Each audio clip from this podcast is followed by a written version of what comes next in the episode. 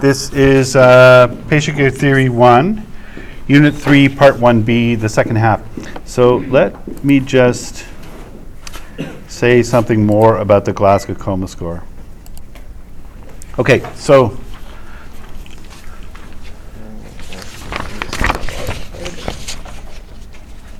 Sorry? No, no, that's, uh, no.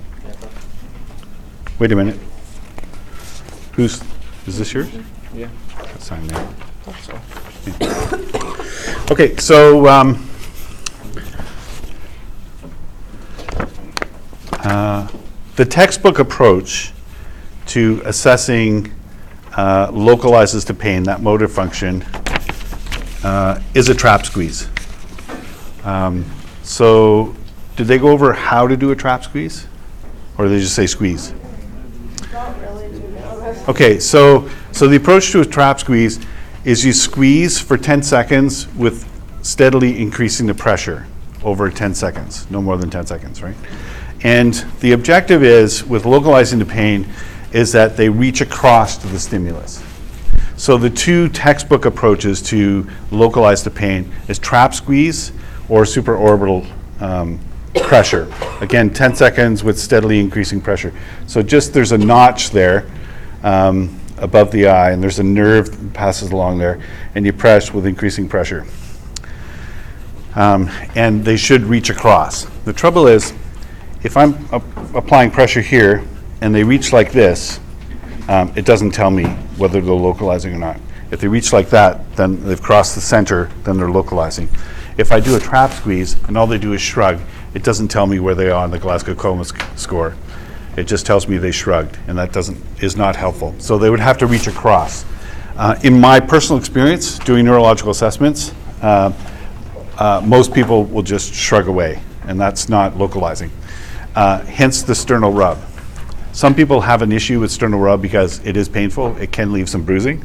Um, but sternal rub, uh, it's much easier to get a hand either aside, pushing the hand away. That's moving across the center line. That gives you localized, right? So, so, um, but if a trap squeeze, to do it properly, um, uh, it's a squeeze and a steady increasing squeeze over 10 seconds. My, one of my issues with trap squeeze is a lot of medics and nurses, um, one, don't use it properly, two, are using it to rouse the patient, not to measure their GCS. So if I've got someone in the, in the back of my ambulance who's, you know, doing this, I mean, we're talking to me, but now they're doing this, right? Um, one, I'm probably going to leave them alone as long as their vital signs are good and their oxygen saturation is good. But if I notice that their breathing is getting slower, shallower, etc., I might rouse them. And to rouse them, I might do a trap squeeze, right? But it'll be a brief trap squeeze. It'll be a gentler squeeze, and I'll just say, you know, hey, are, are you okay? Um, and some people use it um, for extensive periods of time to rouse people, you know, to just, you know, get drunk people awake. And that's inappropriate and borderline on assault. So, um, so even though the textbook version of GCS is reaches across to remove the trap squeeze, uh, I'm not convinced from my experience and from attending numerous advanced trauma life support courses and hearing uh, the words from um, neurosurgeons and neurologists that um, a sternal rub is probably more effective. But uh, if you do a search for it, you're going to find trap squeeze or supraorbital uh, stimulus. So if you're going to do it, do it to measure Glasgow coma score, uh, do it properly, uh, or do a sternal rub. That's, that would be my advice. Okay, yeah. So sorry, this is, you're, you're applying the trap squeeze, this is the same one you're doing during APU at at the meeting, or is that? Well, see, different? that's the thing, right? It is different, because APU, you're just doing a quick squeeze. So that could be the, that's not the 10 second one? The- Yeah. Okay. That's just a quick squeeze to get a, an idea of whether they respond to pain. Now, um, alternatively, you could squeeze the finger, um, and uh, even squeezing the finger, there's debate over whether it should be the nail bed or it should be between the two joints here. Either or, I think, is probably uh, appropriate. But you could use a, a finger squeeze for APU as well, with a pen and a finger. but it's a different approach. Like one, you're doing a, a more detailed neurological assessment. The other one, you're just doing a really crude assessment, or uh, you're using a trap spe- squeeze to rouse someone to wake them up. But you have to ask yourself carefully, why are you waking them up? You're just waking them up because you're annoyed with them. Um, that would be assault.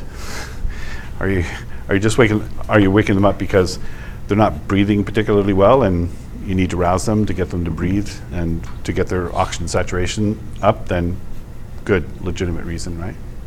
So so GCS. Um, uh, and then head to toe.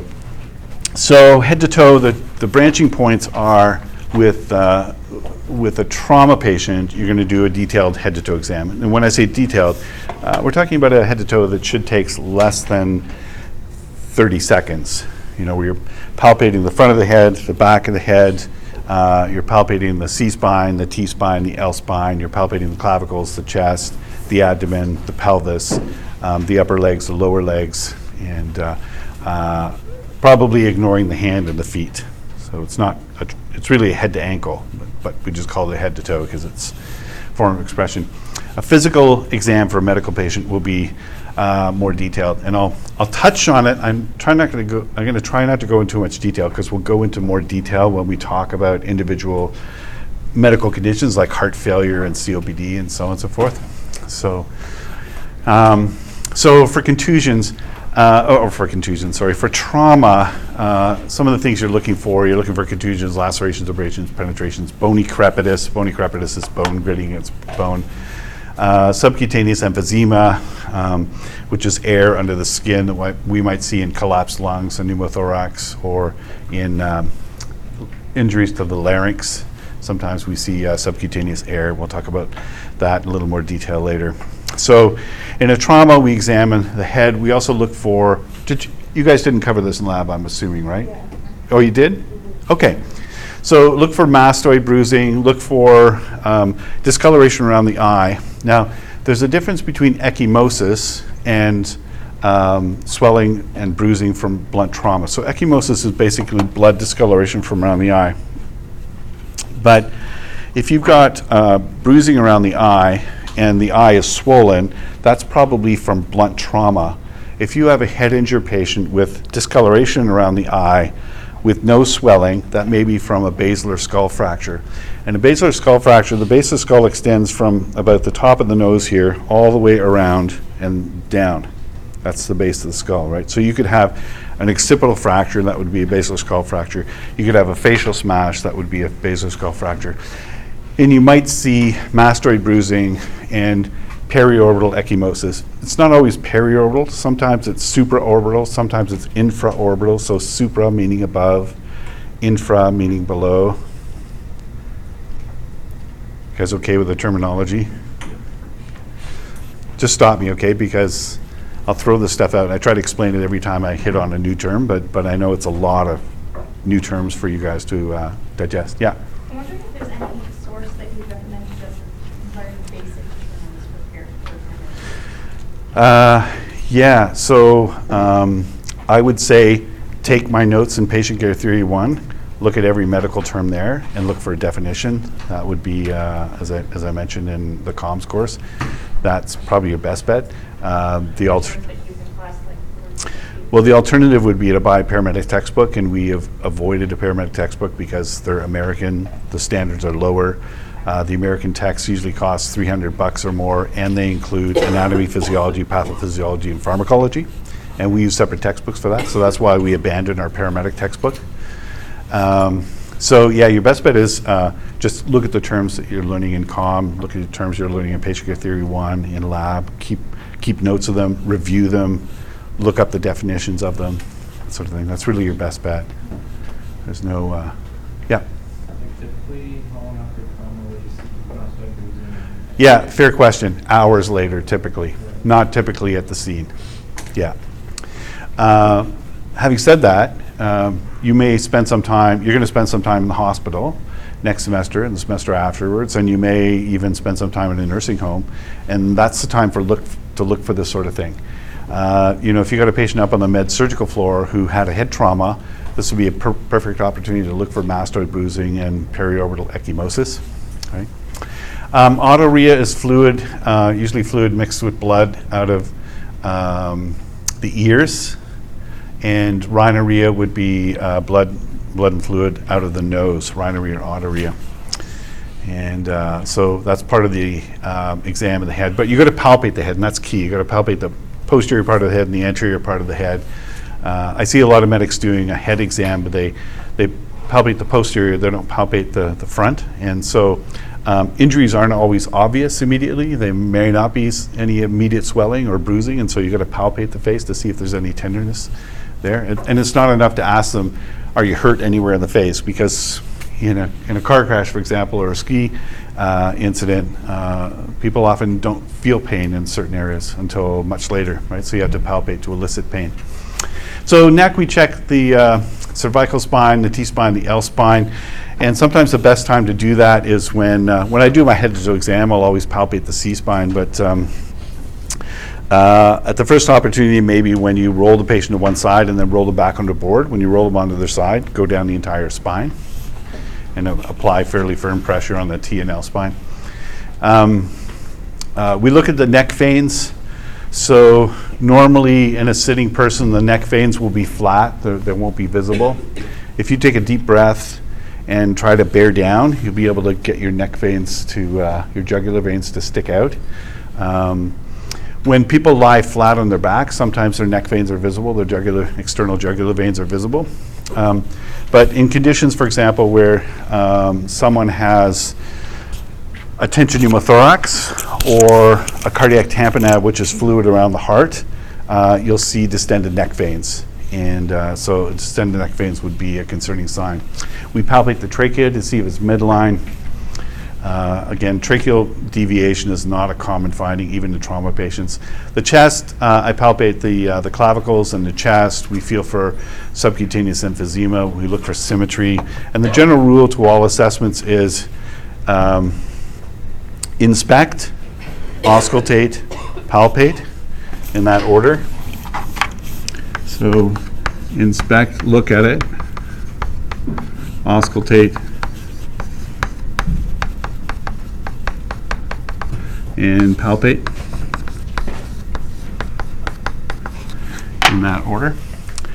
Uh, So when you, when you palpate, uh, if you if you're pretty certain you're dealing with a chest trauma, you're feeling for air under the tissues, uh, that's a sign of a pneumothorax. And uh, not all pneumothoraces have air under the tissue, but some do.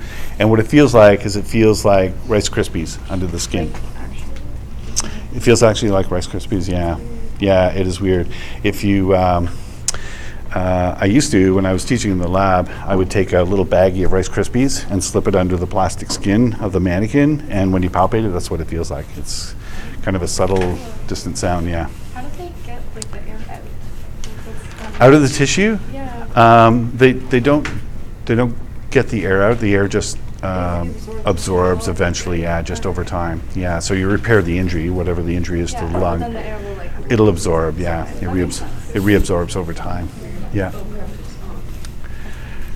Yeah, crepitus. So um, crepitus, you can have crepitus from bone against bone. Some people refer to subcutaneous emphysema as crepitus as well. Uh, but uh, when I think crepitus, I think bone, bone grading on bone.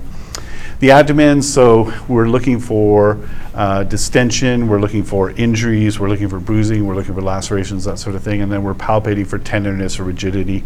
Um, a, a rigid abdomen and trauma would suggest a significant interim, intra-abdominal bleed, and that would be life-threatening. The pelvis, so you can lose, you can lose your entire blood volume, uh, not just in your chest and abdomen, but in your pelvis as well. Uh, there's uh, very large vessels going through there, and uh, so a um, a pelvic fracture when you palpate the pelvis, and I'm assuming you've done this in a secondary assessment in the lab. You palpated the pelvis, and uh, were you taught to do a push push down on the iliac crest, uh, a push in, yeah, so, yeah, you can do one of two things. You can do a push down, push in, and sort of lift up and squeeze, or you can press on the symphysis pubis, so on the pubic bone. If you press on the pubic bone, uh, you should let the patient know what you're doing, um, just so they don't think you're up to funny business. Um, and sometimes what I'll do is I'll put the palm of the hand above the pubic bone, the bladder, and sort of push my way till I find the pubic bone, uh, and then push down on it. Uh, Now, most patients with serious trauma don't really care, uh, but um, I'll explain what I'm doing. I'll do it in front of my partner as a witness, just because today being the way things are, uh, you know, you never know how people are going to react to that sort of thing. And we want to make sure you palpate all four limbs. Uh, for injuries, for pulses, for uh, neurodeficits. so with the neurodeficits, we've already done um, typically with the GCS, but uh, you might want to pursue that a little bit further if they've got, say, a leg injury. You know, uh, I would say to them, uh, "Can you wiggle your toes for me? Do you have any numbness or tingling in this leg, or below your injury? Can you feel me touching here? You here on the foot? Yeah, first name? Liam. Liam. Thanks. Uh, For the abdomen, before palpating, should you be auscultating? Uh, we don't auscultate the abdomen. No. No. So uh, inspection uh, and palpation for the abdomen. Uh, I'll tell you why. Now, in hospital, they may auscultate the abdomen. Um, there's no real value to auscultating the abdomen in the out of hospital setting. Um, so, for example, um, absent bowel sounds would be a worrisome finding. But if you want to know if there's absent bowel sounds by auscultation, you've got to auscultate for at least 20 minutes we don't have that kind of time, right? So, so there's really no value to auscultation. Um, there's been debate too about, you know, um, did you guys talk about percussion? No? Okay, so percussion is, you've seen doctors do this where they, they put a finger on something and they tap the knuckle like that, and you can hear like, a, um, if someone has a collapsed lung, you might hear um, a higher pitched resonant sound over that area and a duller sound over the healthy lung. Uh, but we work in an environment where it's usually pretty noisy. It's not calm, quiet, well lit, um, like they have in the hospital. So um, I don't personally see any value to percussion, and uh, I don't, uh, and I think uh, 99% of my EMS colleagues would would agree with me that there's no value to auscultating the belly. Um,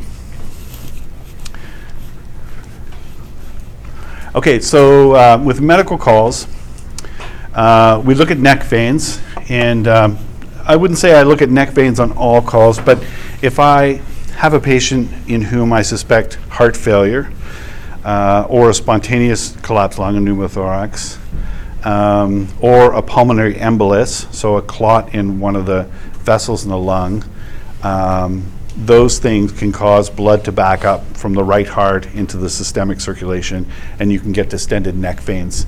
So I look for that as a sign of uh, some sort of obstruction, either heart failure or pulmonary embolus or pneumothorax or something like that, or even a cardiac tamponade where we have fluid surrounding the, the heart. And um, um, uh, in someone who's sitting, and all these patients I just described, they'll all be semi-sitting, um, the neck veins shouldn't be visible. Uh, but if they're visible up to the angle of the jaw here, that would be neck vein distension. And that's just one little piece of evidence that says, should say to you, okay, you know, why do they have distended neck veins? That's a little unusual. And um, as I said before, why I would encourage you to do is look at people more closely. Don't stare, so you look creepy, but you know, look at them more closely, uh, and look for things like that. Like, if I'm walking in a public place and some uh, old guy passes me and I see his neck veins, I notice, right? I'm thinking, man, that guy's got jugs, right? and I'm talking jugular veins, yeah. So here again, you got to be careful of your language, right? Uh, advanced care paramedics can stick an IV in the external jugular vein. So sometimes, uh, you know, a casual conversation between medics will be, you know, we're able to start an IV, and I'll say she had no veins in her hand or her arms, and he said, well, what were jugs like? Um, anyone listening in that conversation might take that the wrong way, but uh, what he means is external jugular veins, right? So, um, so look at people. Uh, The chest, uh, for medical, medical call, plus or minus, so if I have someone chest pain, I think it's cardiac ischemia, I'm going to palpate the chest, because I want to see if that pain is reproducible by palpation, because maybe it's not heart, maybe it's uh, maybe it's skeletal, maybe it's muscular. right? So we're sort of doing the rule in and out. Um, abdom- abdomen, and a lot of me- medical patients will be assessing the abdomen, particularly abdominal pain, but even chest pain um, will, sometimes people will have um, an abdominal pathology uh, where the pain is referred into the chest. So if I palpate the abdomen and that chest discomfort is reproducible by palpation of, say, the right or left upper quadrant, then I, then I know I may be dealing with an abdominal issue, not a uh, thoracic issue. Yeah. Um, What does the plus and minus stand for? Uh, means, uh, yeah, sorry, plus or minus means um, it may be applicable, may not be applicable. That's just my way of saying that, yeah.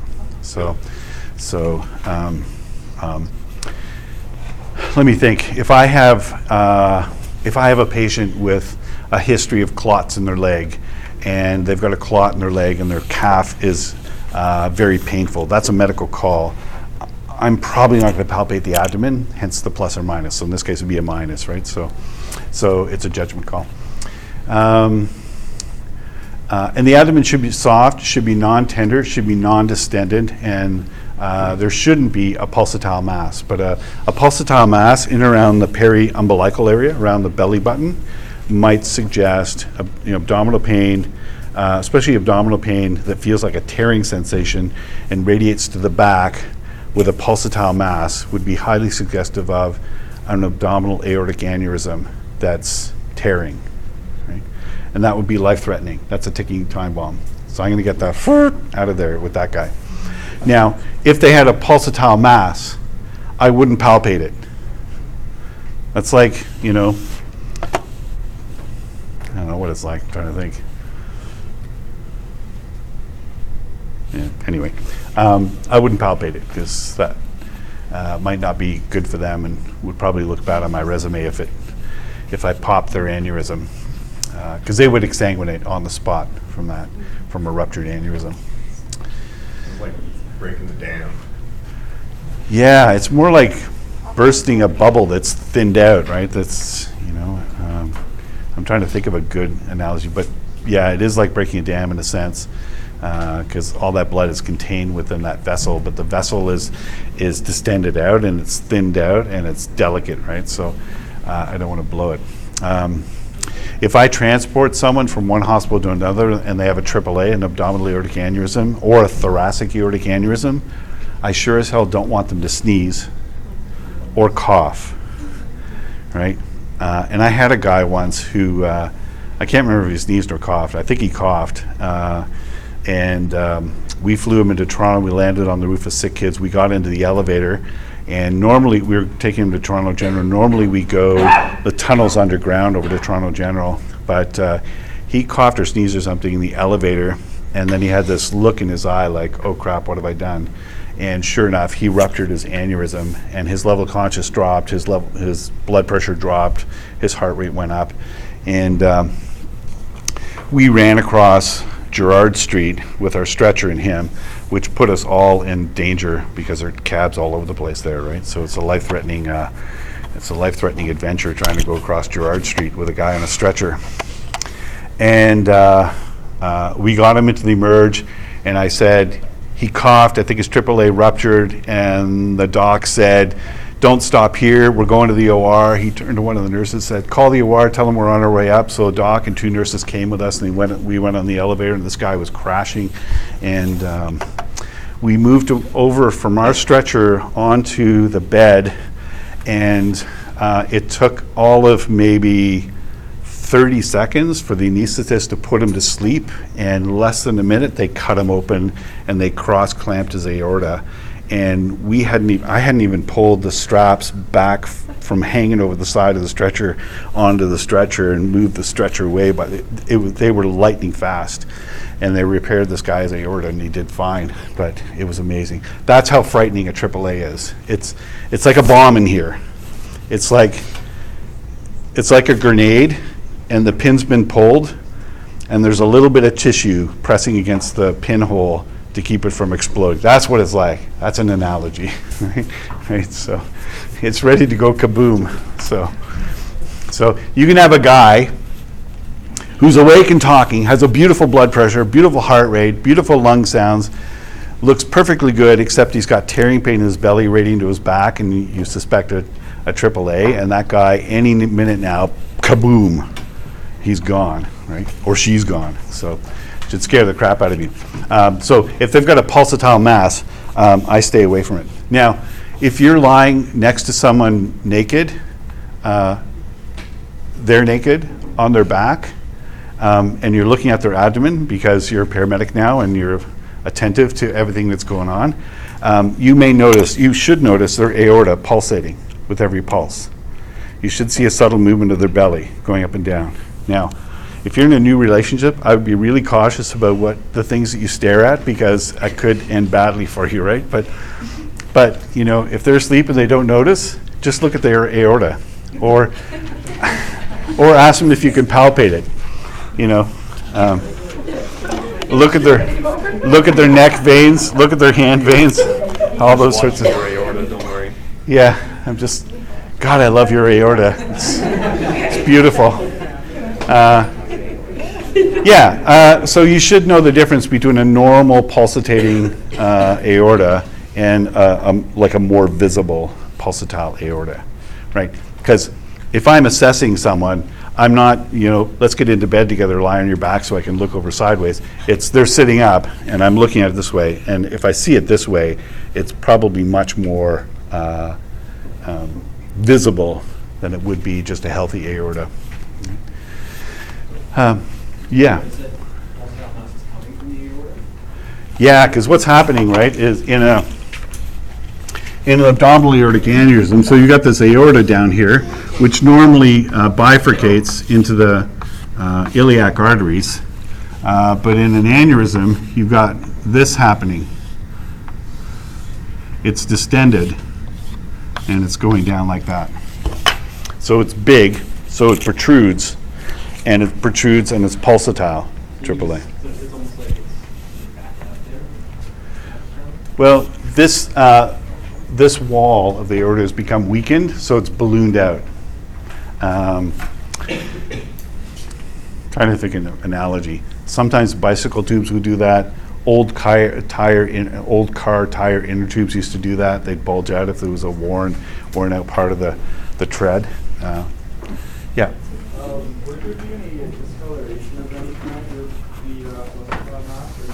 So, yeah, that's, that's a fair question. If there's discoloration, uh, they're probably already bleeding, so it would be that much more urgent. Um, let's just say I've never seen a AAA with discoloration, um, but you can get discoloration from intra-abdominal bleeding in the flank here in different places. So if you see that, uh, then you have to ask yourself: Is that from bl- direct trauma? You know, there's external swelling, or is that from internal hemorrhage? Yeah. Sorry, I got another question. Yeah, yeah, no worries. Blood be to the lower half of the body if it's still have that there? Uh, so that's a great question, right? So if you have a AAA, and again, we're getting ahead of ourselves.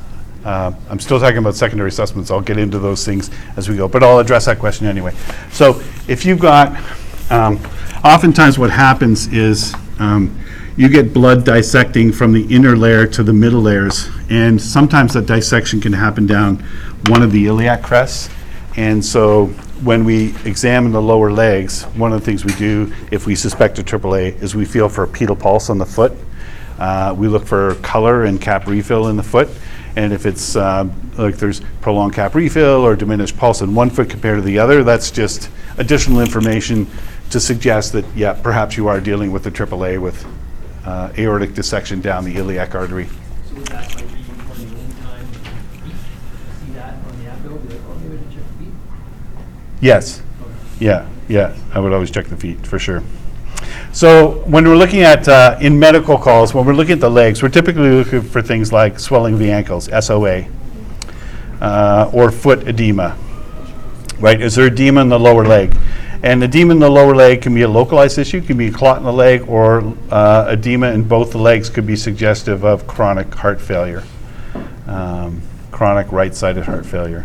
And chronic right failure, heart right, right-sided heart failure almost always is a sequela to uh, chronic left-sided heart failure.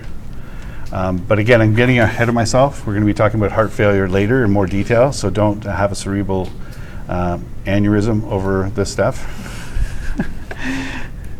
We'll get to that. And then we look for surgical scars. And I usually ask about a surgical history. You know, have you ever had any surgery? Um, if they've if they've had surgery and had their appendix removed and they've got right lower quadrant pain, it's probably not appendicitis if they've had their appendix already removed, right? Um, so that stuff is helpful. The history, so we'll do a chief complaint and history presenting illness or injury. Uh, For medical calls, uh, you know, I'll ask a a broad question like what made you decide to call for an ambulance today? You got to be careful about how you um, ask questions too, so you don't, you're not putting them on the defensive. You know, even if you think, you know, this guy doesn't look sick, why the hell did he call for the ambulance? Well, it doesn't matter. You're being paid by the hour. We're not here to judge. Um, and uh, when you judge and you treat them in a condescending way or make them feel bad for calling the ambulance, the next time when they have something genuinely life-threatening, they're less likely to call you because they, you know, felt they were treated disrespectfully. So, uh, so, for example, uh, you know, this is kind of a calm thing, but but uh, I try to avoid asking questions like why. Uh, it's it's uh, subtler just to say something like how come over why. Like why puts people on the defensive. So, uh, what made you decide to call for the ambulance today? Now, a lot of patients you're going to encounter uh, will have had something going on for several days. And so you might be thinking, well, you know, why didn't you call us three days ago? Well, people don't, right? They don't want to be a burden to the system. They didn't think it was that bad. They thought they were going to cover lots of reasons uh, why they don't call three days ago when you think they should have called three days ago. It just happens that way. Just accept it. Don't judge. Um, but I will ask questions like, uh, I'll, I'll give you a prime example. Someone's short of breath. So I talk to them, and uh, one of the ways I sort of measure their distress level is if they're speaking in full sentences, not too bad. If they're speaking in five, six words, maybe moderately distressed. If they're speaking two to three word dyspnea, then they're in pretty moderate to severe distress.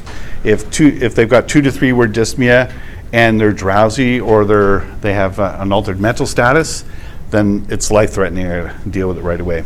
But let's take the mild distress. So I got a patient. Um, he's got a history of chronic obstructive pulmonary disease. Um, he's. I, I say to him, you know, uh, how long have you been having difficulty breathing? Uh, he'll say, started about four days ago. Don't even start with, why didn't you call us four days ago? Just don't ask that question. Uh, and so, but what I would, what I do want to know is, um, has it been getting worse over time? And he might say, um, no, it hasn't been getting worse. And so I might ask, reasonably so, um, what prompted you to call today? Uh, and he'll often say, or they'll often say, it's just been going on for some time and it's not getting any better. And, and I'll ask about sleep, you know, have you been able to sleep at night? And that gives me another indication of how bad things are. Like, uh, you know, they might say, I was able to sleep a couple of nights ago, you know, the first two nights, but I've had very little sleep and uh, the night after and last night I didn't sleep at all. Right. So oftentimes when they're when you're dealing with a medical condition, it's just it's reached the point where they just can't take it anymore, or they suddenly realize this is worse than I thought, and I'm probably not going to get better. Uh, we see that a lot with patients with pneumonia. Right. They don't want to go to the hospital uh, for you know a cough and a little bit of fever. They don't want to be a burden, and that's not unreasonable. Um, so you know, we just want to get a sense of how long this has been going on. Has it been getting worse, or has it just been steady, but they haven't been able to get some sleep? Um, and we'll do some education as well. Not education in the form of a lecture, but we'll do some education. Like um, I'll say to them in the back of the ambulance. So, so look, you know, if this ever happens again, if you have a cough and you feel a little warm or feverish, if you feel short of breath with it at all, get some medical attention. Go to a walk-in clinic or call us. But anytime you feel unwell with a cough or a fever and you're having difficulty breathing, call us, right? We're happy to come. We work 24/7. Don't hesitate.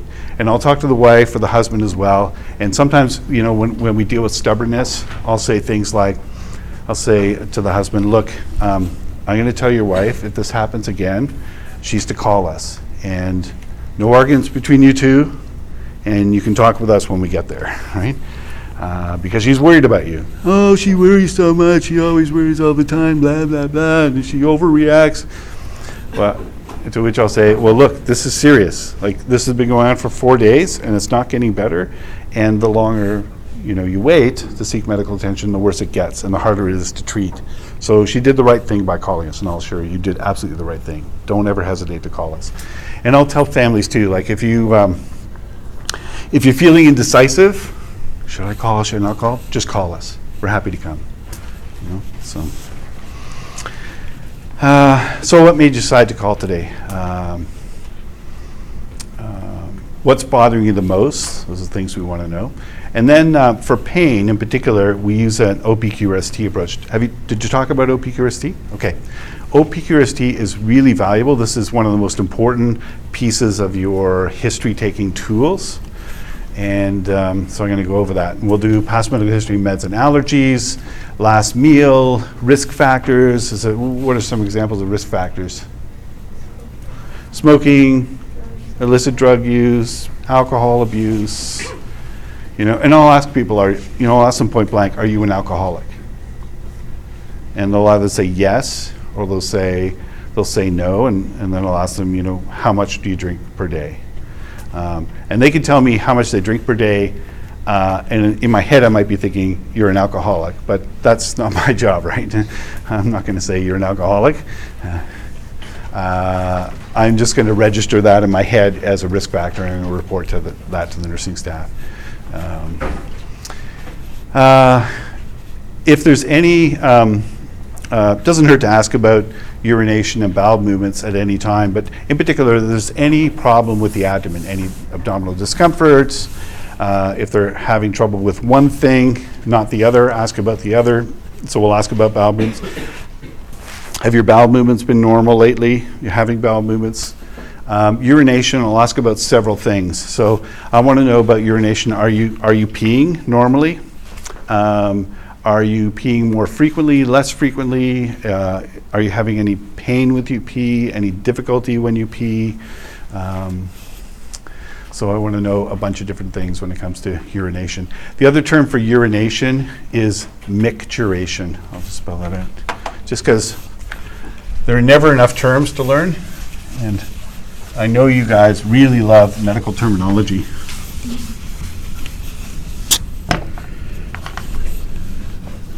Micturation.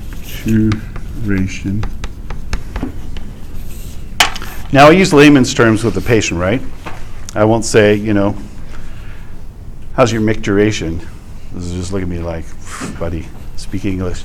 Uh, but uh, I'll just say, you know, are you peeing okay? Any urgency to pee? Any frequency? Are you peeing more often? Yeah. Um, I just have a question in terms of, if someone has um, a bunch of diagnoses and is on a bunch of medications, should Yeah. they have something to just give to a paramedic? Yeah, oftentimes they do. They have a list. Um, we take the meds with us. We'll put them all in a bag and take them with us. Um, part of the trouble with the list, too, is uh, the list. The pharmacy often gives you a list that has the current meds plus the meds they've been taking for the last 20 years, which is a bit of a problem. So you got to look at the dates, make sure you've got the current meds. We like to bring the meds with us because, um, you know, the physician and the nurse will want to look at the meds and not know the dose and the frequency, um, how often they take those meds. So it's worth taking with us. And the meds tell you a lot about their medical history. Most people don't know their medical history. Um, you know, sometimes you ask them, do you have high blood pressure? They'll say no. And then you see they're on high blood pressure meds. So I see you're on three medications for high blood pressure. Um, and they'll say, yeah. But in their mind, their perception is, I don't have high blood pressure because it's being treated. My blood pressure is good, right? So, you know, don't think they're being cocky with you or anything. It's just, it's perception. Uh, but uh, people sometimes know the basics. If I ask someone if they're diabetic, they usually know. And then we'll get into details there. So the OPQRST. Um, The, uh, um, so we want to know the onset. When did it start? Uh, What was happening at the onset? W- So were they resting? Were they walking? Were they running? Were they lifting something? Uh, Were there any contributing factors? You know, did, um, uh, they, f- they, uh, they fell because of dizziness, they had shortness of breath because of exposure to an allergen, that sort of thing. Uh, what provokes and palliates? That's P. What makes it worse or better? And by the way, you don't have to do it in that order, O, P, Q, or S, T. I, I never do it in exactly that order. But is there anything that makes it worse, makes it better? Um, uh, so before we start examining them with our hands, we'll ask them things like, um, so you've got some abdominal pain. Uh, is there anything that makes it worse? Changing positions, sitting up, lying down, uh, and they might say, if I lie on my side, it feels better. If I sit up or lie on my back, it's more painful.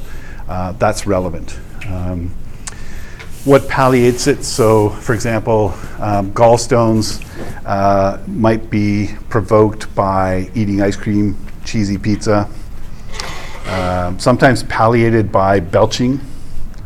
Um, so we ask what ma- makes it worse, what makes it better. Quality, we want to know, we want to hear in their words, um, how do they describe it? And this gets difficult sometimes, you know. So they've got chest pain and, or chest discomfort, and I'll ask, can you describe it for me? What does it feel like?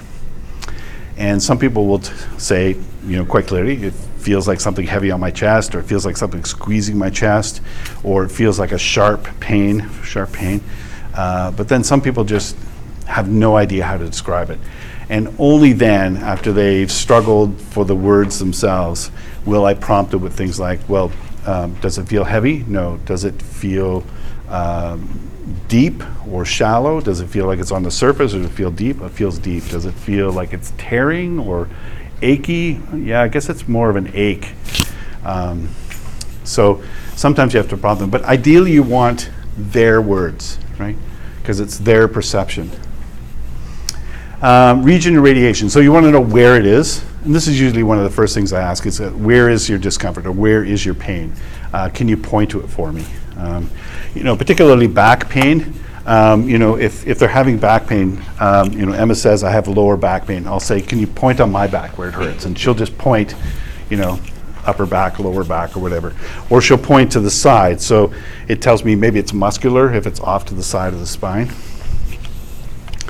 I had an 81 year old who uh, I did that with, and she grabbed my ass. and, uh, you know, at my age, nobody grabs my ass anymore. So uh, it was quite a shock to me. Um, and when I turned around, she had this big grin on her face, and her, her daughter was laughing. And uh, the best part was, we took her to the hospital, and, and I was working with this guy, Ian, and um, we put her in a bed in the hallway, and we were about to leave, and the doc went up to see the patient. I said, I said, Ian, let's not hang on a sec. The doc's going to see the patient. So he went up to her, and he did the exact same thing. He said, "Show me where it hurts." He turned around, and she grabbed his ass, and Ian and I are killing ourselves laughing. This is the funniest thing. But at my age, when an 80-year-old flirts with you, I'll take that. It's good for me. It's just a flirt. I'm not uh, thinking anything beyond that. Just chill your, you know, chill. That's gross. Um, I'm not thinking I'm going to come back later and ask her out. Um, so, uh, uh, radiation. So, does the pain go anywhere? Um, abdominal pain, in particular, you've, there are a lot of nerves that innervate the abdominal organs, and so you can have referred pain far away from from uh, the actual pathology. So, for example, splenic pain. If you've injured your spleen, uh, one of the signs is shoulder tip pain. They call that Kehr's sign, K H E R apostrophe S, Kehr's sign. So, shoulder pain in left upper quadrant uh, abdominal injury is quite common.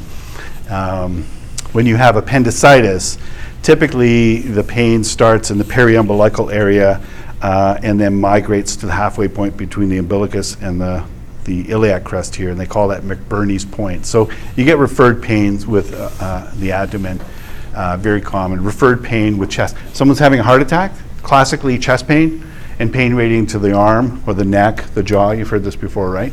People go to the dentist because they got jaw pain. Turns out they're having a myocardial infarction. So um, we want to know, does the pain go anywhere? Or do you have pain anywhere else, right? Um, severity, how bad is it? So we get them to rate it on a 10 scale, one being almost no pain at all, 10 being the worst pain imaginable. That's how I describe it, uh, worst pain imaginable. And um, um, the scale, the, the, the severity scale doesn't give us really much in the way of information about whether this is benign or really serious because the 10 scale is very subjective, right? Um, some people, everything is a 10, and they're going to tell me it's a 10, and okay, it's a 10, and we're going to treat it, and we'll see if we bring it down with some pain medication. Um, and then I get patients who look really stoic, don't look like they're in pain at all, and I'll ask them, you know, how bad is your chest pain? And they'll say it's a 9 and you know the their facial expression and what they're telling me is a nine are not consistent. And so that's always a little bit alarming but that's important right to get that perception. Some people just they hide it well or they tolerate it well or they you know just don't want anyone to know. And then we want to know about time. So we want to know is the pain constant or is it intermittent? Um, how long has it been going on? How long has the pain and the symptoms been going on? Um, abdominal pain, which is constant, usually means um, things like liver, spleen, kidneys, uh, and pain that's intermittent or comes and goes is usually peristaltic. So peristalsis is the movement of stuff through your GI tract. You get this wave-like motion. So, uh, so uh, pain that comes and goes, or that's intermittent or comes in waves, is usually uh, some sort of peristaltic uh, issue. Constant pain is a little more worrisome. Talk about that in more details later. And then we look for associated signs and symptoms and pertinent negatives, so things that don't exist that you would expect to exist. Um, so, um, someone's got abdominal pain from a suspected AAA.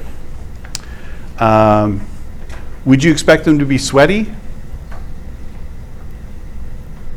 If someone had a abdominal aortic aneurysm and it was life-threatening, would you expect them to be sweaty? They'll typically be sweaty because they'll get a sympathetic response. It'll be a fight or flight response. They'll be scared. When you're in pain and you're lo- really scared, you break out in a sweat, right? So the, I expect them to be sweaty. That would be a pertinent, that would be an associated sign. Um, they might be pale. That would be an associated sign. Um, they might be a little short of breath. That would be an associated symptom, right? If you're bleeding or you've got a big aneurysm, you're probably going to be a little short of breath. You're having a heart attack, you may be short of breath. Even though there's nothing wrong with your lungs, you may feel short of breath because your heart's not getting enough oxygen. That would be an associated symptom. Uh, so pale, cool, diaphoresis, those would be associated signs. Uh, pertinent negatives would be um, they've got abdominal pain, uh, but their bowel movements are fine, their urination's fine. That would be pertinent negative. So I would report that, I would record that on my uh, EPCR. Those would be pertinent negatives. Uh, history. So there's a sample history. I'm, I'm not a big fan of these uh, mnemonics or these um, these mnemonics, uh, but you'll use the sample history in the lab, and um, uh, they're memory aids, right? So this particular mnemonic, I won't test you on. I won't ask you what does sample stand for. I just don't believe in testing that sort of thing because some people use mnemonics, helps them remember. Some people don't. And uh, so sample would be symptoms, current symptoms, A for allergies, M for medications, P for past medical history, la- L for when did they last eat, right? Um, and uh, not important to me. But be careful not to use mnemonics when you're talking to other people, giving a report on patients. So uh, you can't go to a triage nurse and say their sample was normal or their sample was negative um, because sample is just a mnemonic, right? Or, you know, I wouldn't expect you to say to me, sample was good. Like, what the hell's sample? Not everyone knows what sample is. Not every healthcare provider uses sample. It's just a memory aid, right? Just keep that in mind. So if it if it helps you to remember stuff, great. But uh, other than that, and then um, E would be events preceding the incident, also known as history presenting illness or injury. Um, so history of presenting illness. The opioid, OPQRST covers the signs and symptoms for most of the HPI for medical calls. Uh, example, you know, what were you doing at the time of the chest pain started? Well, they were on a treadmill and ch- started to develop chest pain, or they were sitting watching Netflix, they developed chest pain. Um, what they're watching is irrelevant. Um, we really just want to know at rest or exertion. You know, running or sitting on the coach couch. Walking to the fridge is not really exertion, but I would it would go into my story. I would say, you know, patient got up from the sofa to walk to the fridge and had a sudden onset of eight out of 10 chest pressure radiating to his left arm. You know, so uh, the nurse knows, the doc knows that this was mild exertion. It just, this was when it happened, right? Didn't happen on the treadmill, didn't happen while he was bench pressing, uh, didn't happen while he was in his, you know, triathlon. Um, do you remember if you were sitting or, s- um, you know, fainting? We'll talk about fainting. The, the medical term for fainting is syncope, S Y N C O P E, syncope. Uh, it would be relevant to find out if they were standing or sitting when they fainted. Um, what position do you think most people are in when they faint? Standing. Standing. Yeah, most people are standing. Usually outside on a hot day or at a church or at a wedding or um, something like that, and they're standing. And what happens is um, your blood tends to pool in your legs, and sometimes you have something called a vasovagal episode where your vagus nerve becomes stimulated and it causes your heart rate to drop, your blood pressure to drop, and your lack of blood to your head, and you faint, right? So, um, you know, if you're standing for long periods of time, it's important to squeeze your leg muscles to get blood going up to the core. Uh, so it'd be a little unusual to faint from a sitting position. So someone who faints from a sitting position is a little more alarming to me. I worry more that they had a, an irregular heartbeat or something, you know, uh, unusual. Um, have you had a cough or fever uh, before, uh, uh, and/or before uh, you became short of breath? Um, for motor vehicle collisions, we want to know, you know, roughly what time it happened. Were they the driver, passenger, front seat, back seat, ejected? Were they a pedestrian? Uh, were they seat belted, unbelted? Was the airbag deployed? What was the speed of travel? Was it head-on, broadsided, other? How much damage, intrusion there is? This is all part of the history of presenting injury. Uh, do you remember the crash? You know, if they don't remember the crash, maybe they lost consciousness.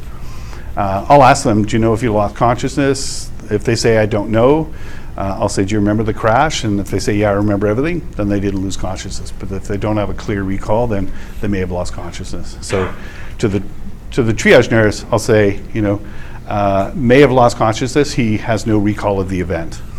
Yeah. Um, so any LOC. Uh, any deaths on the scene? Now, this is for you to determine. You're not going to, you know, ask the guy in the car, anyone die here? You know, it's like, I don't know. You, you tell me.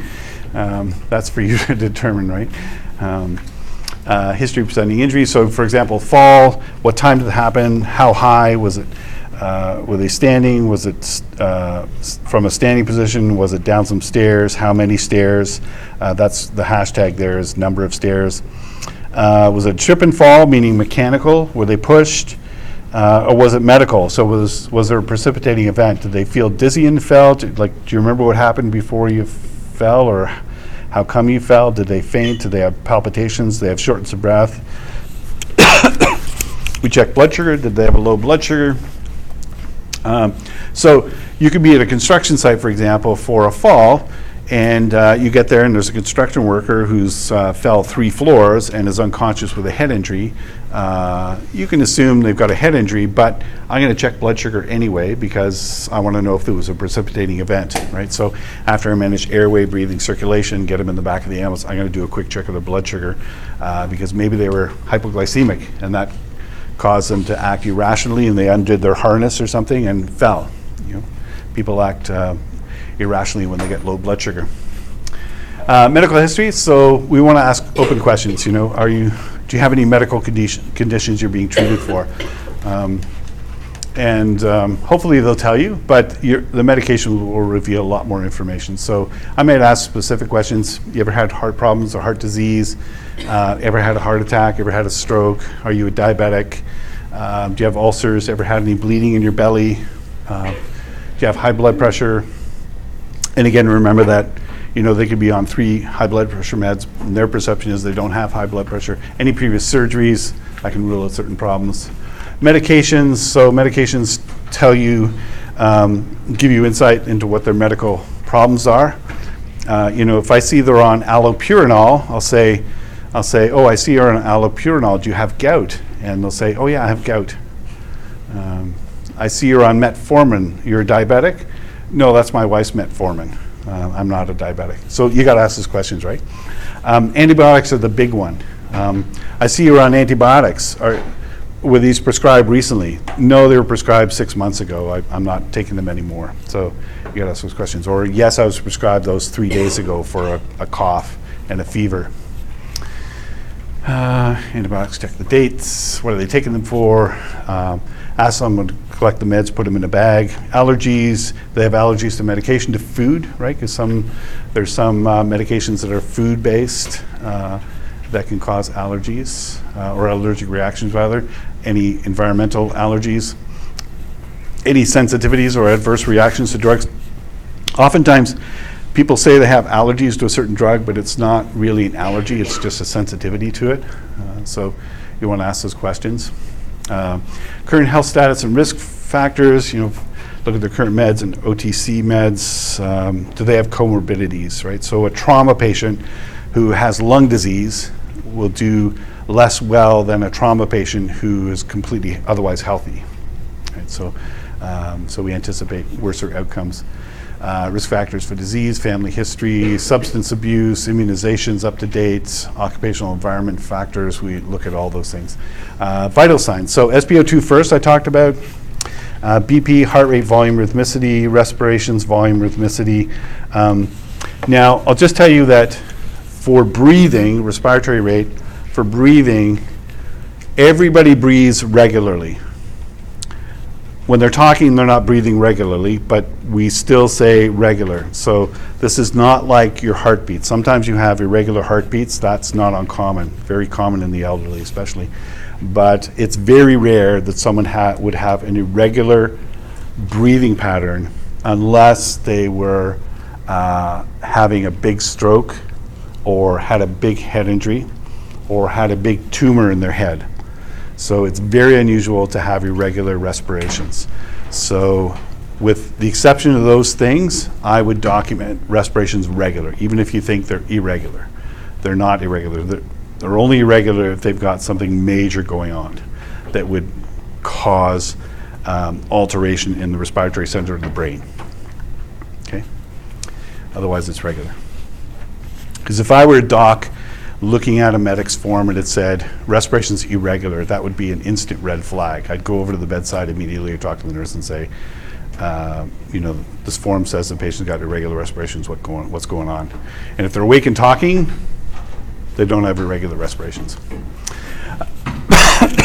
pupils. So we check pupils for size, inequality, and reactivity to light. We'll talk about pupil changes uh, when we talk about head injury and stroke, but particularly head injury. Um, you know, one pupil may be larger than the other. Um, some people normally have one pupil larger than the other, but uh, head injury can do that too. Uh, and then ECG, temperature, and um, uh, glucose only when indicated. So anyone who's has an altered mental status or had an altered mental status is going to get a blood sugar. So if they fainted, they're going to get a blood sugar. If they were dizzy at one time, they're going to get a blood pressure. If they're dizzy right now, they're going to get a, uh, sorry, uh, a glucometry. They're going to get a blood glucose level, not blood pressure. So if al- any altered mental status before you got there or when you're there, they're going to get a blood sugar. Of course, they're going to get blood, blood pressure, but blood sugar. Um, so uh, any altered level of awareness or altered mental status. Um, we do capillary blood glucose, ECG rhythm. Uh, 12 lead ECG we do for select patients. We'll talk about that later. Uh, measuring exhaled carbon dioxide, we'll do that for select patients. We'll talk about that later. And then there's a pre-hospital stroke assessment we do, uh, which we'll talk about uh, later as well.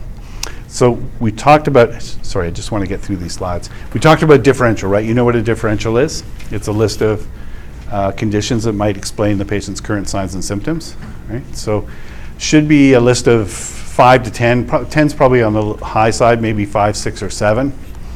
uh, in your mind. So chest pain could be a myocardial infarction, could be angina, could be pneumonia, could be pneumothorax, could be a pulmonary embolism, could be an aneurysm, could be cancer, could be uh, pleuritic pain, could be uh, pleural effusion, could be a whole bunch of things. And then we try to narrow that down to something that uh, makes the most sense. We may not always be able to narrow it down to a provisional diagnosis, but we narrow it down to something that's uh, treatable. And um, so we look at the chief complaint, the history, the OPQRST, vital signs. Uh, those are the key to a differential and to a provisional diagnosis. And um, as I say, we don't always uh, develop a provisional diagnosis. Um, and we frequently don't convey our suspected provisional diagnosis. Um, so for, I'll give you an example. Got a 71 year old male. He's had a cough and fever for three days. Um, I see him, I take a history, he's got a fever. Um, he tells me he has a productive cough, he coughs up stuff. I ask him to describe it. He says it's just yellowish, so that's not too alarming. I listen to his chest, and his chest sounds a little wheezy. I can hear some, some musical sounds from the bronchioles being constricted. I can also hear a little bit of fluid in one area of his lung, on the right side of his, his right lung, but not on the left side. And um, so in my mind, I'm thinking pneumonia is high up on my differential diagnosis. But I'm not going to go into the hospital or put on my chart query pneumonia. There's no need to do that. And you don't want to create a bias in the mind of someone else. What I'm going to do is I'm going to I'm going to describe to the triage nurse and receiving nurse exactly what I found. You know, this is this is George. He's a 71 year old. He's been feeling unwell for the last three days. He developed a cough and a fever three days ago. He says the cough is now productive and he feels a little more short of breath today. Um, he's febrile, temperature 39, and um, uh, he hasn't seen anyone about this uh, cough or fever. When I auscultated his lungs, he had a wheeze and he had some um, some crackles in the right base, and so we gave him some Ventolin. So I've said everything about the patient. I know that was a lot of information I just gave you. I've said everything about the patient without actually saying, "I think he's got pneumonia," right? But the nurse knows from the description, and the doc is going to know from my description and her description. Um, uh, So I'm not really giving a provisional diagnosis, but we're going to be on the same page, right? And the nurse isn't going to look at me and say, "What do you think it is, Rob?" Yeah. Uh, We just don't, that exchange of, doesn't happen, just doesn't happen. We, you know, we just, uh, uh, if we, if we want to know what it is, they'll do an x-ray, you know, they'll look for something more definitive. Okay, so quiz. Um, When, do you like the spelling?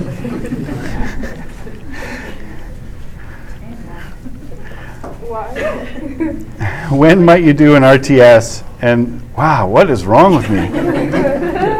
Maybe my H was stuck on my keyboard. When might you do an RTS and why? Hang on a sec, we'll just, we'll let you guys talk about it. Yeah, one word, really. Trauma. Trauma, okay, good. Let me just um, correct this. H.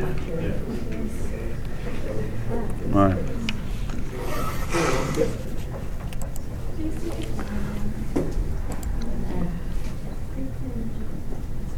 So yeah, severe trauma, and uh, to decide whether it's a load and go prior to a secondary exam. That would be why. Okay, next question. How does your exam differ between trauma and a medical patient?